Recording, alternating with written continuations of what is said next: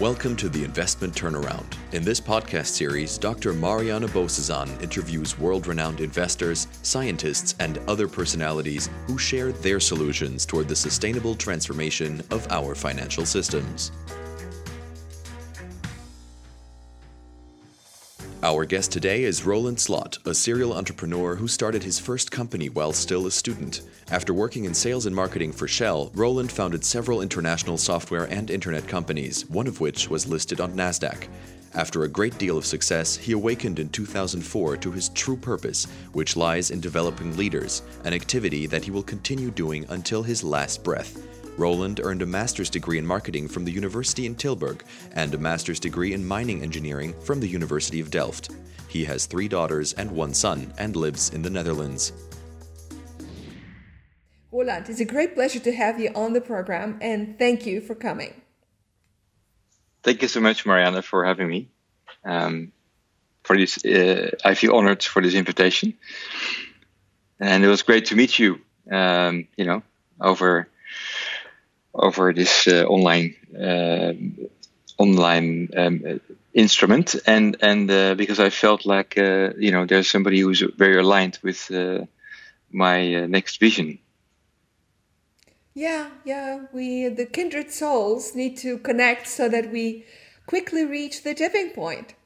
Yes. To, to our transformation that is so badly and quickly needed. So how, yes. how have you arrived at this point in your life? That uh, that you're putting yourself yourself in service of humanity or to humanity rather. Yeah um, thanks for your question. Well it sounds a bit grandiose but i what i've learned is to uh, you know to follow my heart and basically to follow the my inner guidance. And uh, so my my inner guidance uh, showed me to uh, start Aberkyn uh, in 2012 together with McKinsey and Company and that company i thought at the time which that was be something i would be doing to my last breath but uh, and and then this company evolved very nicely into a company where we um, uh, leaders around the world, in especially in large corporations, to become more more conscious and to create more human-centric cultures. And uh, at some point, uh, the company grew internationally to about 150 people. And then McKinsey said, "This is so good and so relevant for uh, for our clients that we want to scale it to a thousand people, but then we need to own it fully. So in 2017, McKinsey actually, with our consent, uh, acquired the remaining 50% and now fully owns it. Uh, and is very committed to also uh, to remain Aberkyn uh, as a separate brand and to support the mission of Aberkyn, which is to raise consciousness in leaders around the world, so that they become a force for good. Now, having done all that, and I was kind of the initiator of that and and uh, managing partner in the first couple of years. And to my surprise, I found myself uh, a year and a half ago to uh, to some to feel that there might be something after Aberkyn I was uh, called to do, and that's uh, the concept that I think we're going to talk about today, uh, Marianne, which is which are called servant ownership. Exactly. But before going there, I would like to dig a little deeper into your own transformation. I found this to be extremely important to yeah. people who are listening because because it goes into the interior yeah. of the heart and you spoke about the uh, following the heart and about um, inner guidance and i personally from my personal um, journey in life through life I found that rather difficult, um, you know, to understand the language. What, how do you understand the language of the heart, and how do you yeah. begin to listen to the inner guidance when, basically, we're spending uh, most of our lives looking on the outside. So, can you go into your own life and and maybe help our listeners understand how you personally arrived at that awakening? Was it pain or pleasure?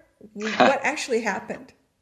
Yeah, great question. So, for me, uh, this journey started of in 2001 when I did my first uh, personal development course. It was a nine-day course, and it was eye-opening for me because uh, for the first time in my life, I realized that there's much more to life than I thought there was, and I, and that I could, for the first time in my life, be sitting on a bench outside in nature and be completely fulfilled and happy, without having to do something or having achieved something other than just being. So for me, that was like really an eye opener. And um, and what I what I uh, decided that uh, I would allow myself every year one week of that program. And that went on until 2004 when I was still in this um, serial entrepreneur mode. Uh, and my my aim was to be successful and to be financially independent and to have influence in the world. But then, uh, to your question of the pain, uh, then actually my body told me that it was no longer my path to pursue success and and and just status and power. Because what happened, I got a heaviness in my stomach area that became truly unbearable. So I remember vividly, I was on a skiing holiday with my family, and I was like this this heaviness became so strong, I couldn't take it anymore. And I and and in the moment of despair, I decided to let go of this role of CEO and serial entrepreneur in software companies at the time and to do something else. And the moment I made that choice, Marianne, this stone in my stomach was gone. And I, I, I somehow felt extremely clear. And funny enough, I also kind of got this idea, this thought in my head, like, hey, maybe you should call this guy. And so, who is an experienced software uh, like CEO. And so I, I called this guy uh, a day later, and, and I invited him when I got back from the skiing trip to my office. And uh, he walks in, and then he said to me, Roland, are we going to talk about my dream job? And I asked him, What's your dream job? Well, to be CEO of your software company. And I said, Wow, that's a great idea. So please stay here. So two weeks later, he was he was had become CEO of of our software company. I had two other business partners um, who are also my close friends today. And he started, and I was free to pursue a whole new life and whole new professional journey, which was very much focused because I realized this work that I've been doing in those weeks is actually the work I want to do for a living. That is helping others to become the best version of themselves, helping organizations to become far more human centric. So that's been that was that was really a, a water shift moment for me, a moment of truth in my life. Wow! So it basically started with the physical pain. Yeah. And uh, that was followed by insights, by synchronicities that then help you implement what the insights were telling you to do. Yes. Mm-hmm. Very, much, very much so. And yes. the universe provided the necessary resources just by setting the intention this is what I want, and the universe kind of opened yeah. that up for you and made it available. That's that's beautiful. Yes. So all of yes. a sudden, it became easy. It became easy, yes, and uh, you know, well, uh, to be perfectly honest, the the the moments of easiness were also uh, you know, were also sequenced often by moments of uh, learning and growth, which is not always comfortable. But which, you know, yeah, which of course, but it, it, it's it's a process. It's, there are many it's a process. steps. Yeah, it's a process. It, it's a never-ending process, and you know that was very defining for me because after I'm very grateful that I, that, that I had that experience, Marianne, because uh, one other thing for my personal life is that in that first personal development course that I took, this deep course, I learned that I could be and be happy without achieving things. But there's another very important thing is that for my personal life, I also learned that I actually had a very superficial relationship with my father, and uh, and so and that was 2001. Now, my father passed over. He died in 2005 from a disease. But in those four years, I was able to completely heal my relationship with my father. And when he went over to, as I call it, to the other side, we were completely connected. We were completely, uh, we were com- we were complete in our relationship. And I'm so grateful that I had this insight and that I spent time with my father just to kind of deeply know who he, he who he was, who he is, and and and and also to uh, work on our relationship. So that's also served me big time. Of course, it did. And thank you so much for sharing this because this is what's what what everyone who whom I, I spoke with out of the many 300 people that I uh, actually I, I did my dissertation on this this is exactly the interior transformation the consciousness leadership that um, makes good leaders and great leaders and uh, that contains that includes the interior transformation toward um, yeah becoming who we really are and uh, yeah. yeah being connected. Yeah. that's wonderful. Yeah yeah, yeah and, and so to one more thing something awakened in me that I, from that moment on ever, I really wanted to understand what it is to be human being, to be a human being, and what it is about life that I need to understand to ha- to lead a happy and fulfilling life with all the challenges that I face and that we all face. And so, also, I became so fascinated and, and curious about this whole area, space of psychology and leadership and uh, and and and a culture transformation that I became a nerd. I became I became like a nerd diving into this field and reading hundreds of books and attending tens of courses. And I realized that uh, for leaders in the, probably the next phase of, of, of business or humanity, I, I realized that there's one thing that we as leaders need to put as a as our number one priority. And that is to make our own development the number one priority.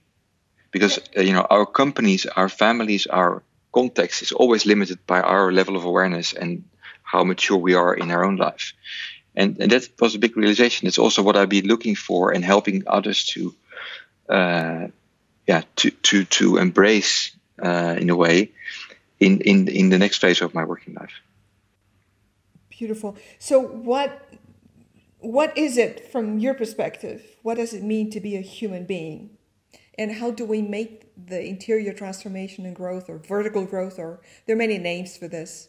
The number yeah. one priority. Yeah, it's, it's a great question. So, yeah, so for me it's to be to start with radical honesty to myself.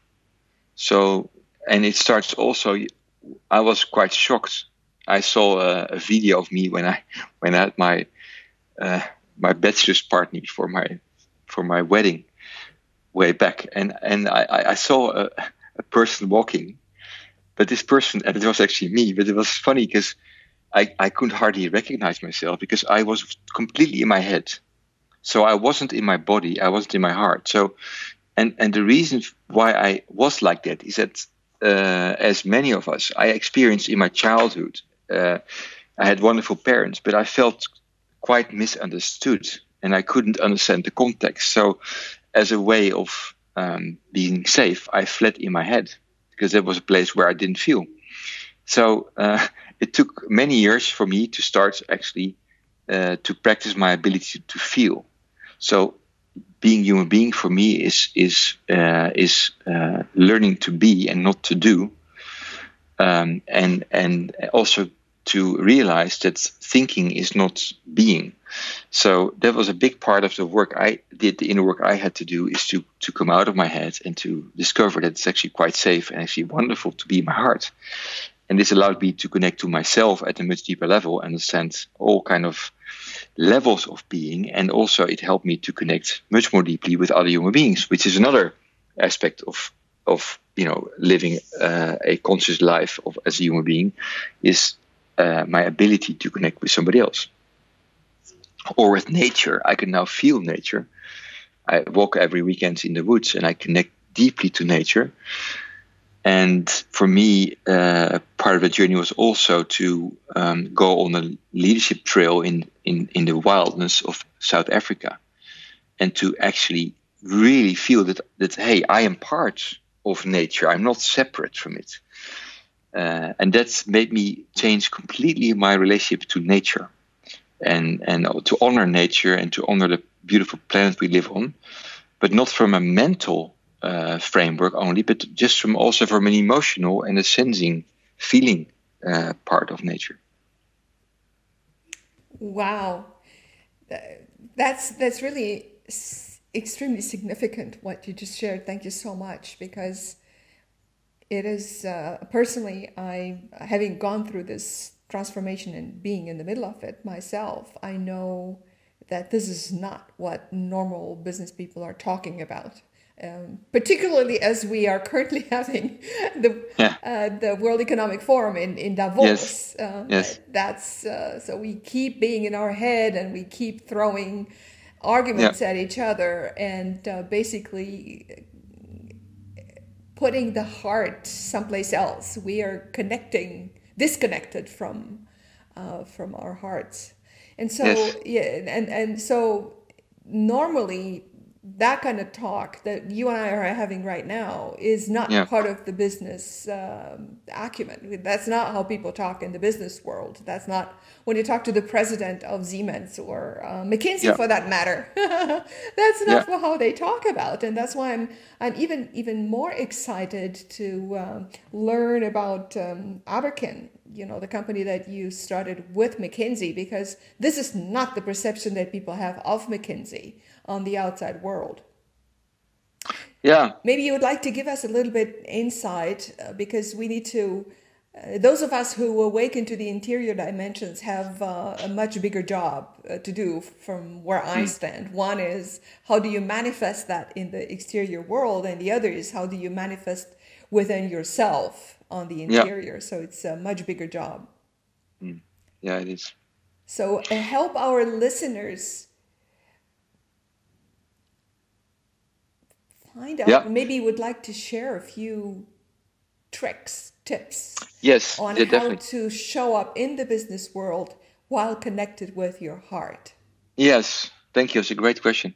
So first of all, I uh, uh, so first like to react a bit on your reflections, uh, which I share mostly, and I also have noticed that increasingly people in business, I meet people in business who are actually quite aware and and are actually uh, looking for uh, uh, you know other ways of showing up and developing themselves and relating to other people and relating to our planet. So also in McKinsey, I've met wonderful people who were who were very uh, advanced in their in their personal development journey and. Uh, I, I, you know, I felt a risk. I've learned one thing from, you know, create starting Aberkyn and and working in a wonderful team of Aberkyn colleagues, that we we uh, fell sometimes at risk of kind of judging our traditional McKinsey colleagues as you know brainy and and just in our their heads and all that stuff, but we have to be very careful about it because we can never judge how people really are in in, in an organization or uh, you know it, it, how people are anyway. So so I just and everyone has is is on a journey now. Um, what I also noticed is that that when I spoke to individual leaders, they were far more open to share their own reflections, their own challenges, and their also their experiences uh, that that like you and I just talked about, than in a group context or in a very formal context. So that's and that's also where I feel that, that the business world is that on an individual level, people are far more the people are doing yoga, doing meditation, they eat organic, healthy food, they, they, they really want the best for the world. But then somehow in our institutions and in our society, we, we somehow stick to the old patterns. And, and that's a matter of time. I, I just feel like when we had this tipping point that you referred earlier to, then, then uh, there will be enough leaders to yeah, just make this change happen because you don't want to live forever in in in institutions and in society that is in a way uh, open or ready to evolve to a next level. So I think that's also a matter of time. Now, then uh, a little bit about Aberkyn uh, to your question.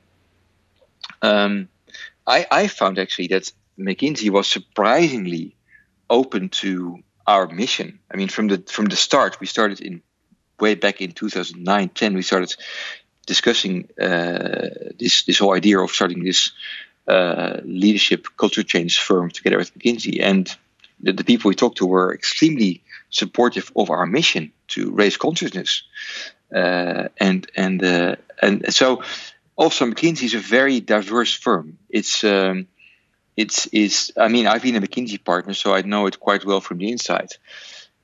People have have all kind of projections and ideas of McKinsey, which some are true, but some are very inaccurate. So it's a very diverse group of people.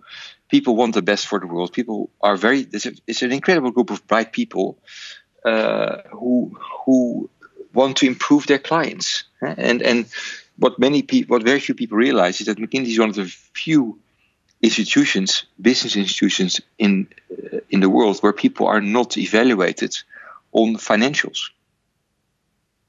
Mm-hmm. Yeah, so that's that's extremely important. So, and that's why it was also a good match with Aberkyn. So, I won't say that uh, that everything is perfect in McKinsey. Not at all. I mean, there there are big challenges for McKinsey, and and people are working on that. Uh, and it's also very much focused on performance, yeah? and uh, and and that's that might be now time to evolve to something else. So, so uh, performance is is great, uh, but you could also argue that um, that performance needs to be looked at in a more holistic way, where you look at what's the impact actually on all the stakeholders, and so redefine performance in a way. Um, yeah. Yeah, I back to uh, the non-judging thing. I think it's that's a very very important aspect, and um, if we weren't for that judgment or judging, uh, we would, as you said, we would feel many more of us would feel more safe to step outside as a holistic as whole human beings and yeah. i remember myself i, I had i've been a meditator for more than 40 years but mm. for 20 out of those 40 years i was a closet mystic i didn't dare to mm. show up yeah. fully and yeah. uh, as as uh, today, as a matter of fact, I just uh, submitted a paper together with uh, two uh, partners on uh, the International Joint Conference on, on Artificial Intelligence, and you know the foundation of our investment model is the integral theory by Ken Wilber, and yeah. to be honest, I still feel judged uh, because people have their developed their own ideas without uh, deep insights as to what something means or what something is. And you know per, per, pers- particularly those who are uh, who have signed off the scientific paradigm which we have. I mean we have been educated. I'm a computer scientist yeah. with a, um, a focus on artificial intelligence. I've been educated there.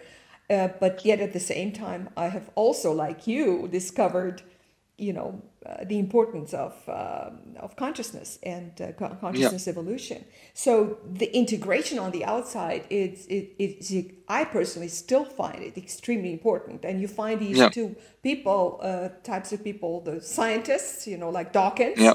and then the woo woo people, the spirituals, um, you know. And they don't seem to be talking to one another. And you find that separation, particularly in, in the investment world, where you see the impact investors, and the traditional investors. And impact investing only represents 1% of all assets under management. And what we need is the transformation of the uh, mainstream uh, investing uh, toward implementing UN SDGs within planetary boundaries. So. I don't want us to be naive. Uh, the the no, real world still no. runs under the for profit only paradigm, and that doesn't yes. foresee any no. individual aspects. No no, I agree, and I, have learned three things in this in this uh, what you're now discussing. Is that so? First of all, is that um, that if I have the courage to show my full self, I, I've and I, and I, there are many times when I failed to do that, uh, but when I had the courage to do it, I felt um, I, I, I felt that people actually felt often inspired and then started sharing much more than I would otherwise hear back if I would hide my uh, my true intentions or what I've learned in life. So that's one aspect. And the other aspect is that um, it is true that mainstream business is still very much run by um, by by focus on profit and just shareholder value creation and also the, the organizations that are, are doing that they, they can also be pretty dense. And therefore it's important uh, that people who are like pioneers of looking differently at the world and helping to this capitalist system to evolve and finding new ways for um, financing and, and balancing stakeholders it's important that we get together to just kind of encourage each other and to create a safe spaces where we can you know be outrageous in what we want and and and, and sense and and understand. So just to encourage each other and that's also i think one of the elements of the success in Air was that we did bring together people from the entire world who were uh, involved in helping leaders to grow and become more conscious to regularly bring them together just to be kind of nurtured and inspired and then go out again in this sometimes quite uh, yeah hard-nosed uh, difficult uh, business world yeah uh, the third element is i felt like to your point uh, of science, you know, let's meet people where they are. So let's honor people and respect people where they are and, and invite them on a journey. And so also relating to science is a good thing. I, I mean, when we were introducing uh, meditation to people, to our clients in Aberkyn, we, we refer to scientific research because uh, for many people that's that gives credibility and therefore accessibility and more openness to something to try out. And after you've meditated uh, for some time then you know well I, I actually i don't need this uh, scientific underpinning because it just works for me. So so then you become more uh, trusting the experiential process. But that that's for some people just that takes a first step. So meet people where they are. Yeah well that's why we're having this conversation of course because yes. see we do come from the uh, the so-called successful and success is defined by uh, by exterior monetary and other manifestations yes. so that yes. is the the um, from my perspective, yeah. success is an inside job, but for on the outside, everyone understands under success, you know, the, the material yes. manifestation. And, yeah. uh, and coming from the business, from the business uh, entrepreneurship and investment world, the moment we request people to pay for these interior assessments, developments, and yep. so on, they're not willing to. They want yep. the results. They want you yes. know the world to be opened up and help them become financially successful, but they're not willing yep. to pay for uh, for what it takes to get to the transformation. So I and yep. I'm speaking with so many people, uh, you know, yes. amazing uh, coaches and leaders who do perform transformations in businesses, and they struggle financially they yep. are not being paid as they should because it doesn't have the, the same thing and also what i also perceive as uh, and i'm not trying to be i'm just uh, uh playing the, the devil's advocate yes you know what i also see sometimes is that people use meditation in order to achieve on the outside so yeah, yes. set my intention yes. to get the new car wife uh, yes. job uh, and yes. house.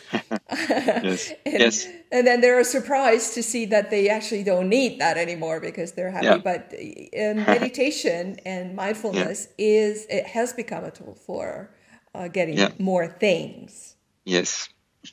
Yes, and, and that's also part of the evolution. I mean, we can use any technology for good and bad, right? I mean, if you look at nuclear power, we can use it to to uh, to heal cancer, and we can we can create an atom bomb to kill people. So, and that's the same with meditation. It's like with any technology or practice we can use for, and that depends very much on your level of consciousness how you will use it. Now, I mean, but talking about uh, this financial uh, world, you know, I was. It's also the context. So, see, I feel there are many good. There are actually many of most people are good people who are in investors or in, uh, if not all, right?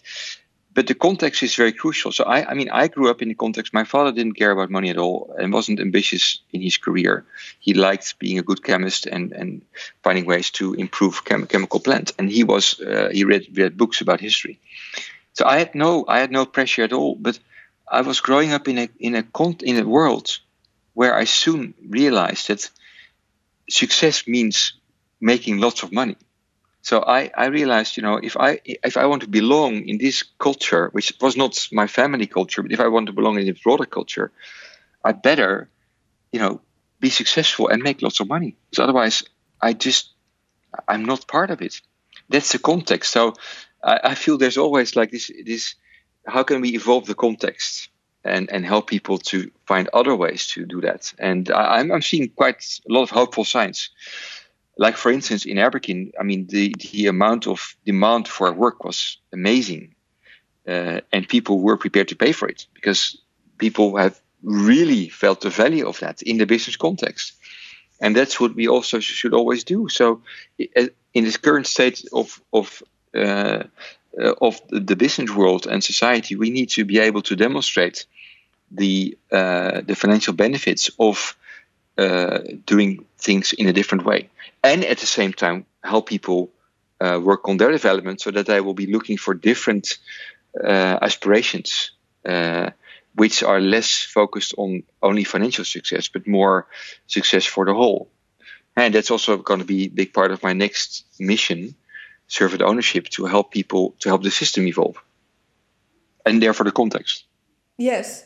Before you, you go to servant ownership, because I want to, of course, want to learn more about this and uh, share it with our audience, I would like to ask you the question because I am, I've gone through the same thing. And yeah.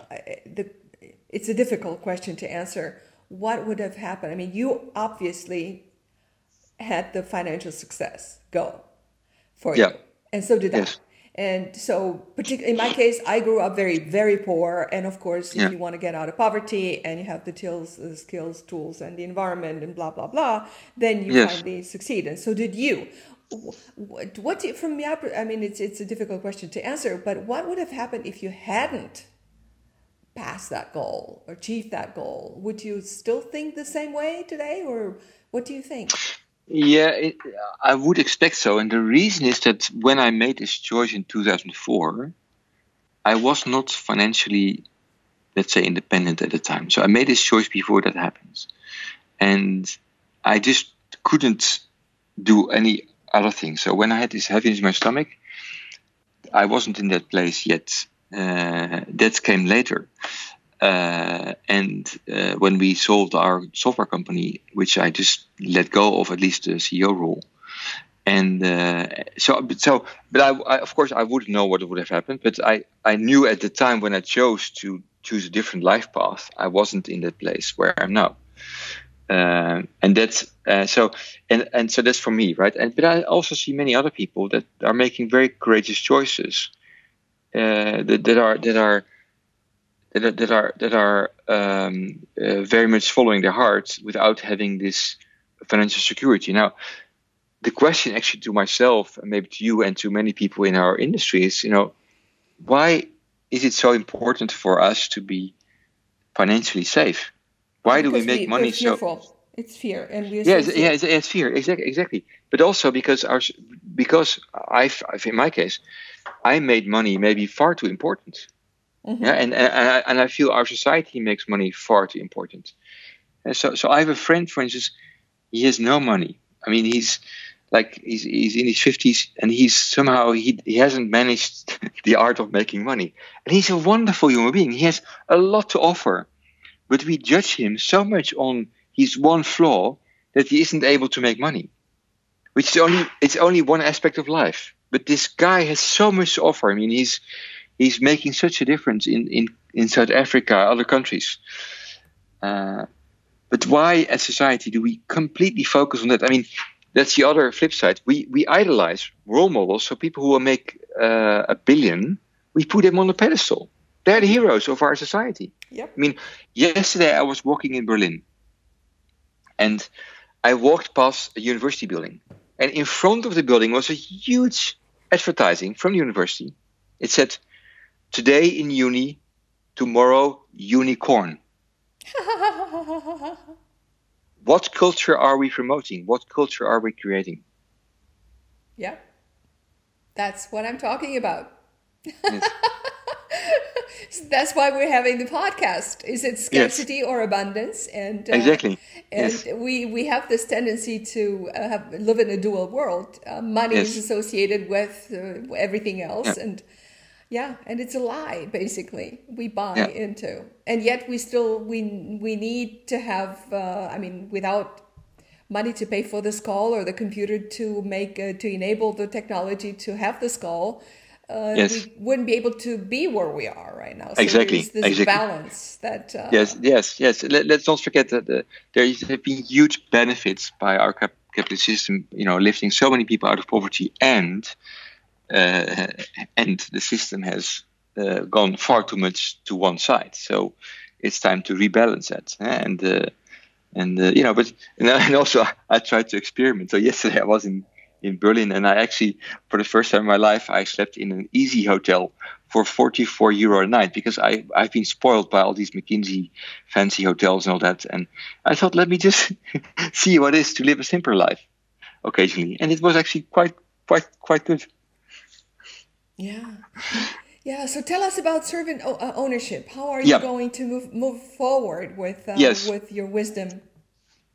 Thank you. Um, yeah, so I, I somehow I felt very much uh, attracted to this whole concept of servant ownership. The name came to me when I was walking in the woods, and I've been reflecting on this whole area of capitalist capitalism um, uh, for quite some time now. For the last year and a half, I've been having thoughts, ideas on what could I do to contribute to evolving the system. And uh, and so what I realized is that in our current capitalist system, there, you know, if you look at the hierarchy, on top of the hierarchy are the owners and shareholders. And uh, if you want to, if you want to create a, a much more balanced uh, world and balance, what I mean is that the stakeholders that are impacted by business are served in in let's say almost equal terms. So so also the planet and the people who are employed and the communities and the and the customers and the suppliers and also future generations that, that there's a balance. So while now it's actually so much focused on on on one stakeholder, which is the shareholder, so which is the owner, which is the so I felt like you know um, building on the great work that has been done by um, uh, Robert Greenleaf in when he when he was talking about servant leadership, I felt like if but you know I've worked with leaders in Aberkyn. I've worked with I've coached many CEOs of listed companies, also of private companies or family owned business, and but specifically in the in the private equity owned or the or the listed companies owned uh, companies, these leaders they are even if they want to act very differently, they are part of a system and the system acts like gravity. So no matter how conscious these people are or how much they want to balance their different stakeholders, it is so tough because every time this like gravity, the system, the, the, the shareholders, they pull these leaders to the same direction, which is we want profit, we want shareholder value now. Yeah? And that's been so. And then uh, also, you know, just just uh, researching the space a bit, I was quite shocked when I learned that there is now more money, capital deployed in private equity globally than than the than the valuation of all listed companies together. I mean, I found that shocking. And the reason why I found that shocking is that the single purpose of private equity is by by large is self-interest. So we want to make a return. And uh, and of course private equity companies will do things to differentiate themselves from others and will all do kind of things to create value.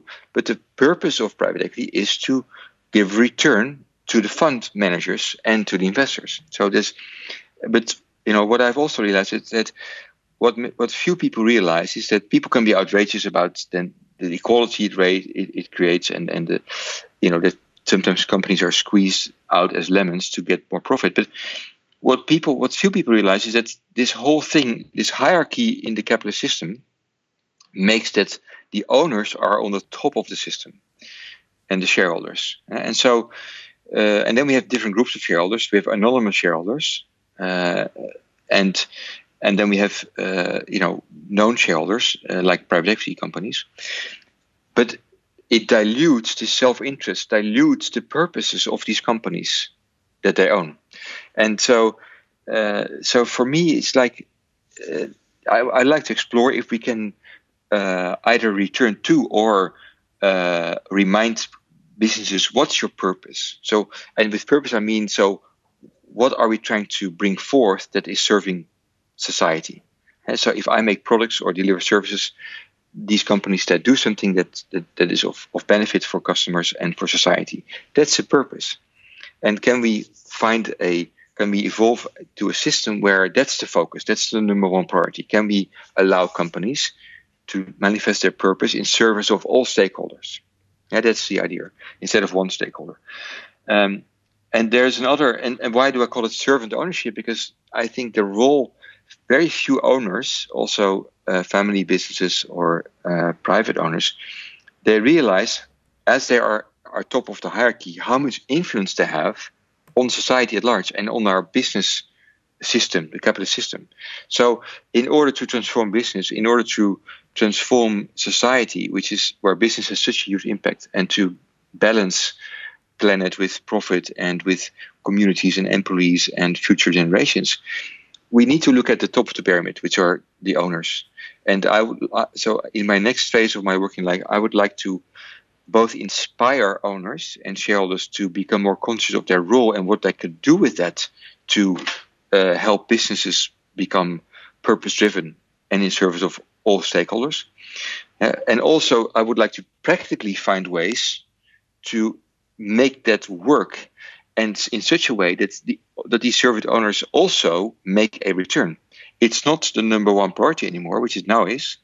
So instead of putting profit first, put purpose first, but find a way practically to uh, to make a return, a moderate return. Now, one thing to add, and then I'll pause. Um, you know, if if we as humanity want to want to uh, sustain ourselves on this planet, uh, is that then we need to then we need to help business to shift the horizon of business from short term to evergreen, to actually no horizon.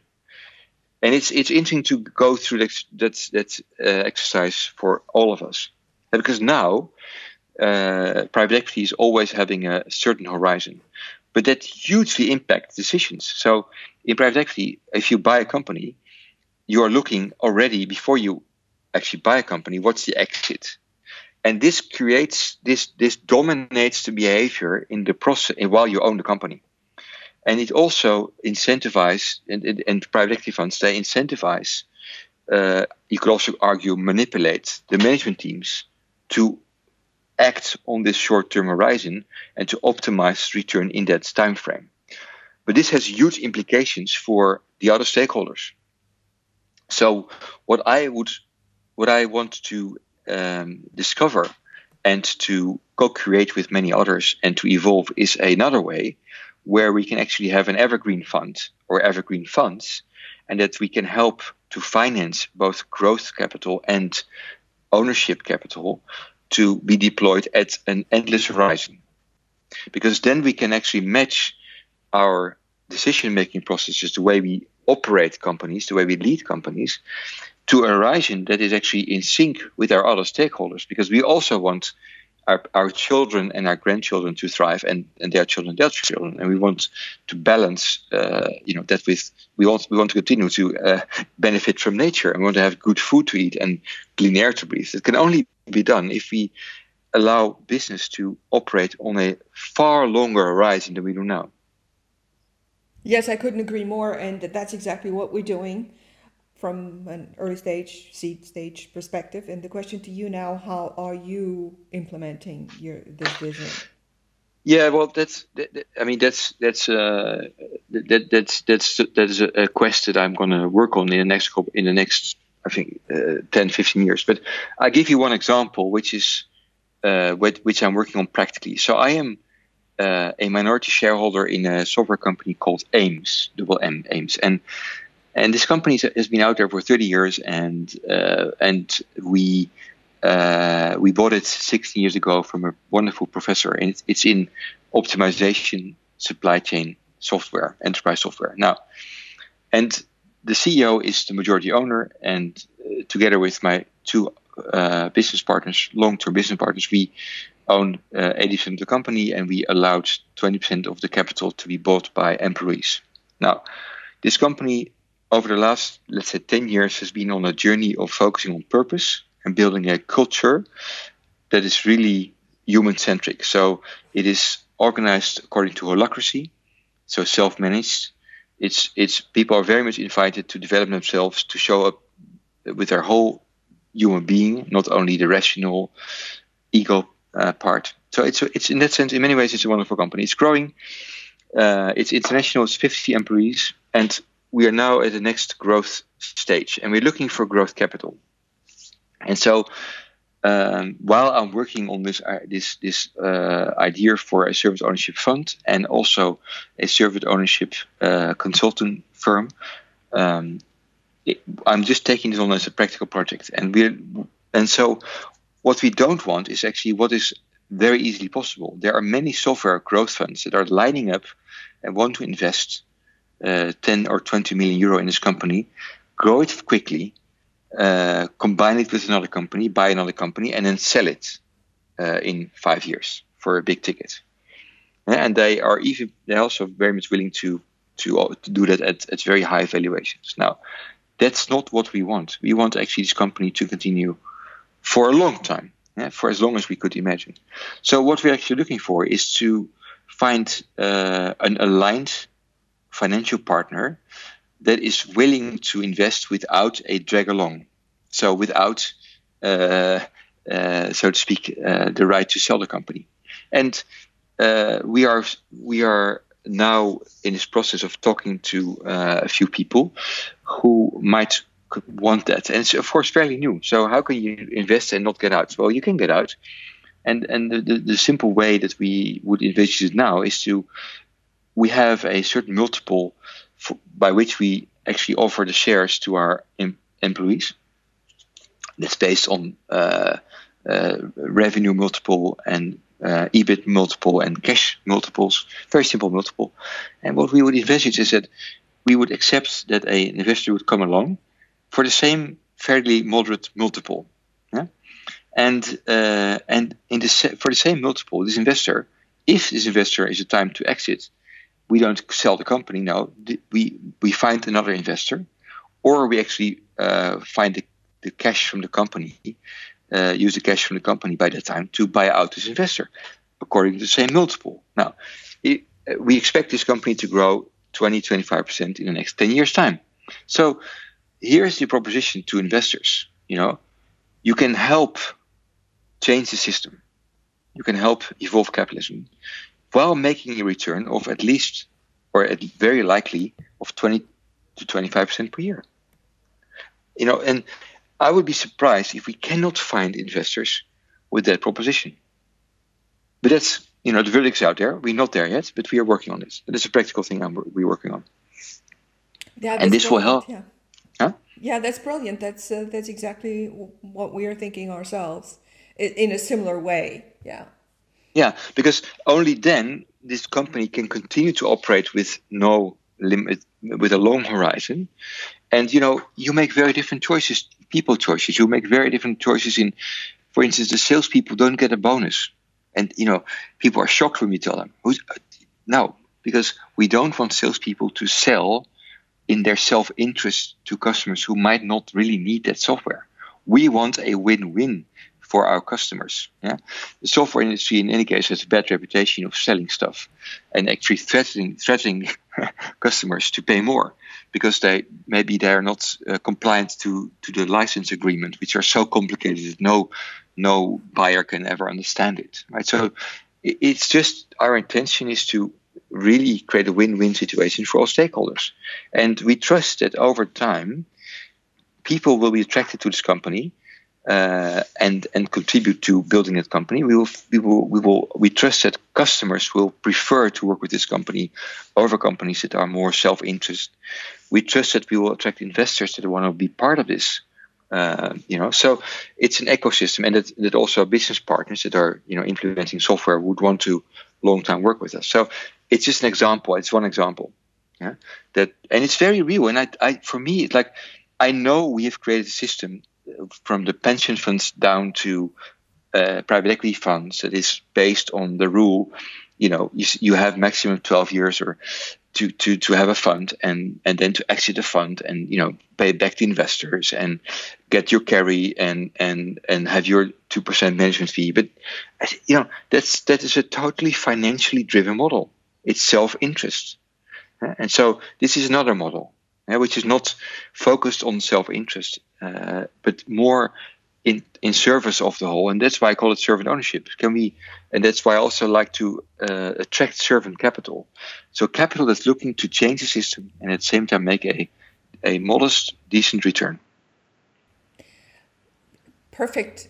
And what is the response that you receive from the market? Um, one question. The other is, uh, yeah. since you're planning to repeat this like a cookie cutter model, I suppose that you're planning to raise like an, an evergreen fund, right? Yeah. What yes. is your yes. time frame?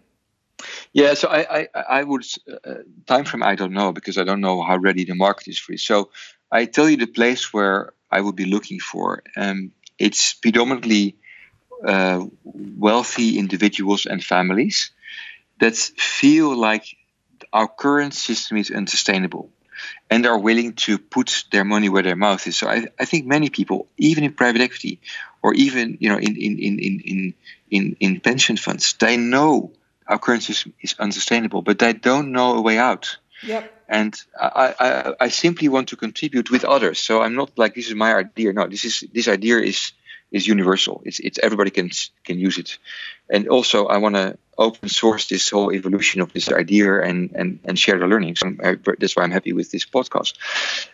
So, but people feel inhibited, limited in their current structures.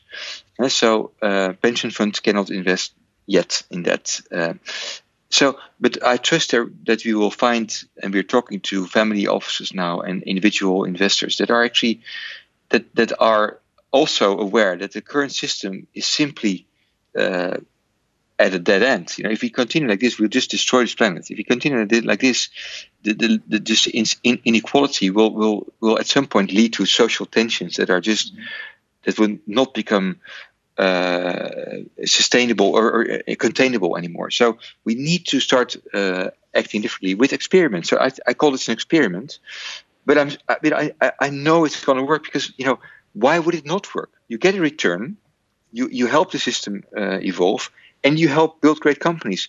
Who would not be want to be in that bandwagon? And of course, in the end of the day, we have to demonstrate that the the the, the return risk uh, combination is is actually uh, feasible, is acceptable, is attractive. Yeah, and and that's of course. So therefore, we're now doing this one company, but th- there will be other companies that we want to help, that I want to help and build a team to help that.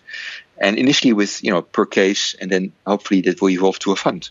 But it's more like I'm much more committed to the movement than to a fund that I would start or I would manage. So the fund is just needed as a practicality to demonstrate that and to strengthen this movement to evolve capitalism. And I would love to create an alternative to private equity, which is evergreen, which is purpose driven, which allows companies to be really in service of all stakeholders. And it's such a simple idea. Why could we not manifest it? I couldn't agree more. Um, exactly the reason why we're having this conversation is, first of all, to invite those who are listening to the program to uh, get in touch with us, with, with me, with you, and yeah. uh, and uh, work on developing these ways. As you said, uh, the the current structures are making it very difficult for the you know to to make such new models uh, be implemented. But yet we need to work together and yes. trust, begin to trust each other, and to start the system um, yeah. because it has you know it's like a little tree you need to water it and protect it before it can Yeah. grow and and uh, and give shade and uh, feed you with its uh, fruits and Yeah. so on so yeah absolutely so i'd like to invite everyone listening to the program to uh, get in touch with with you with us uh, because we're working on this um, You've been very generous with your time. We have already spoken for an hour. I can't believe it. And so we'd like to get uh, slowly but surely come to an end. Um, and I would like to um, have I have two more questions. One is, how do you? What is your daily practice that helps you stay centered and connected? And um, and the other question is, um, how do you want to be remembered? Great questions.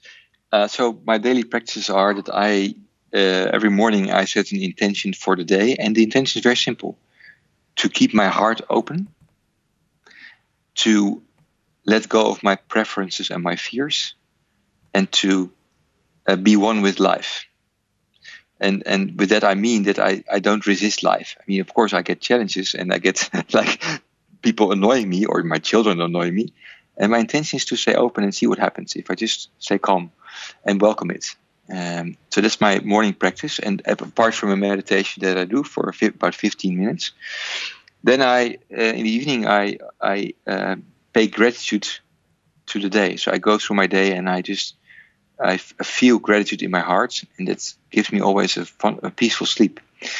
Uh, next to that, I every week, one or twice a week, I go in the woods, and I have my sacred place in the woods where I meditate, and that's where I get my most energy from. That's where I get my insights. That's where I get my nurturing. So I have my sacred place in the woods where I spend after running for 20 minutes. I spend 20 minutes just connecting with nature, and I sit on a fallen tree and I meditate and I I feel and when I come home I'm always have this big smile on my face because I I have been I've connected to myself and with nature and with the universe. So that's my that, those are my practices. And you know actually I have uh, I, I, but then um, that those were very active. But then I, I realized because I was working with a client I was coaching that uh, I have about 150 practices that I do, but I do them unconsciously because they've been automated. Uh, so we can talk a long time about those practices, but that's just uh, those are just ha- become habits. Yeah. So that the now um, your second question you have to remind me of. Yeah. Oh, oh what about to, to be remembered for? Yeah. What about to be? Yeah. Yeah. Well, mm, that's a great question. Um, um, well, first, for, first and foremost, that I've been a good husband and a good father for my kids and then uh, for then finally for other people that I've been generous uh, in sharing my energy uh, for for other people, and also to to help the whole evolve. Um, yeah, that's what I would love to be remembered for. How wonderful! It's an honor and a privilege to know you and to have you on the program. Thank you so much. Uh, and good luck to you with all of your endeavors. And I hope that many people will come to support you. And uh, I'm looking forward to the next part of this conversation. Thank you for thank you, Marianne. generosity and time and wisdom. Thank Bye. you so much. Th- thanks for your uh, help in this. Great, Marianne. Thank you so much. Bye bye. Thank you. Bye. For more info on Mr. Slot, follow him on Twitter at Roland Slot and visit the link in the show notes. For more on Dr. Bozesan and the investment turnaround, visit investment-turnaround.com